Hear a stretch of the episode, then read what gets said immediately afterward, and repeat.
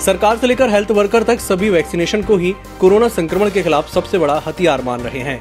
कई रिसर्च में ये साबित भी हुआ है वैक्सीनेशन पर की गई नेशनल इंस्टीट्यूट ऑफ़ वायरोलॉजी की स्टडी में ऐसी ही कुछ जानकारी सामने आई है।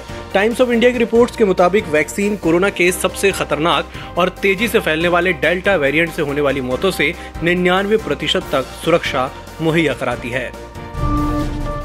प्रधानमंत्री नरेंद्र मोदी से मीटिंग के एक दिन बाद कर्नाटक के मुख्यमंत्री बी एस येदुरप्पा ने शनिवार को भाजपा के राष्ट्रीय अध्यक्ष जेपी नड्डा गृह मंत्री अमित शाह और रक्षा मंत्री राजनाथ सिंह से मुलाकात की। पार्टी आलाकमान से मुलाकातों के बाद से ही कयास लगाए जाने लगे हैं कि येदुरप्पा जल्द ही मुख्यमंत्री पद से इस्तीफा दे सकते हैं।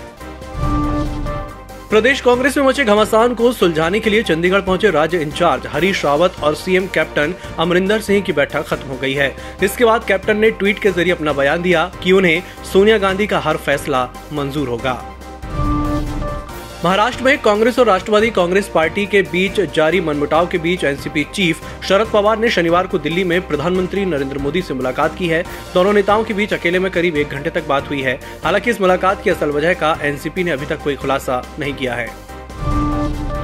करीब डेढ़ साल बाद शुक्रवार को कांग्रेस नेता प्रियंका गांधी लखनऊ आई। इसके अगले दिन शनिवार को वे दौरे पर लखीमपुर खीरी पहुँची। उन्होंने पसगवा गाँव में ब्लॉक प्रमुख चुनाव के दौरान चीरहरण का शिकार हुई अनिता सिंह से मुलाकात की। प्रियंका गांधी ने कहा कि लोकतंत्र का चीरहरण करने वाले भाजपा के गुंडे कान खोल कर सुन ले। महिलाएँ प्रधान, ब्लॉक प्रमुख, विधायक, सांसद, मुख्यमंत्री, प्रधानमंत्री बनेंगी और उन पर अत्याचार करने वालों को शह देने वाली सरकार को शिकस्त देंगी।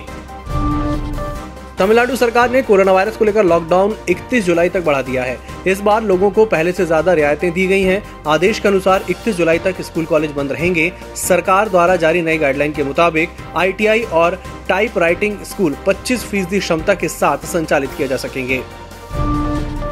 मुजफ्फरपुर में क्रिकेट के भगवान कहे जाने वाले सचिन तेंदुलकर का मंदिर बनेगा। इसकी घोषणा सचिन के ज़बरदस्त फ़ैन सुधीर कुमार ने की है। उन्होंने बताया कि चार साल के अंदर ये मंदिर बनकर तैयार हो जाएगा। वह कांटी के दामोदरपुर में मंदिर बनवाने के लिए जगह देख रहे हैं।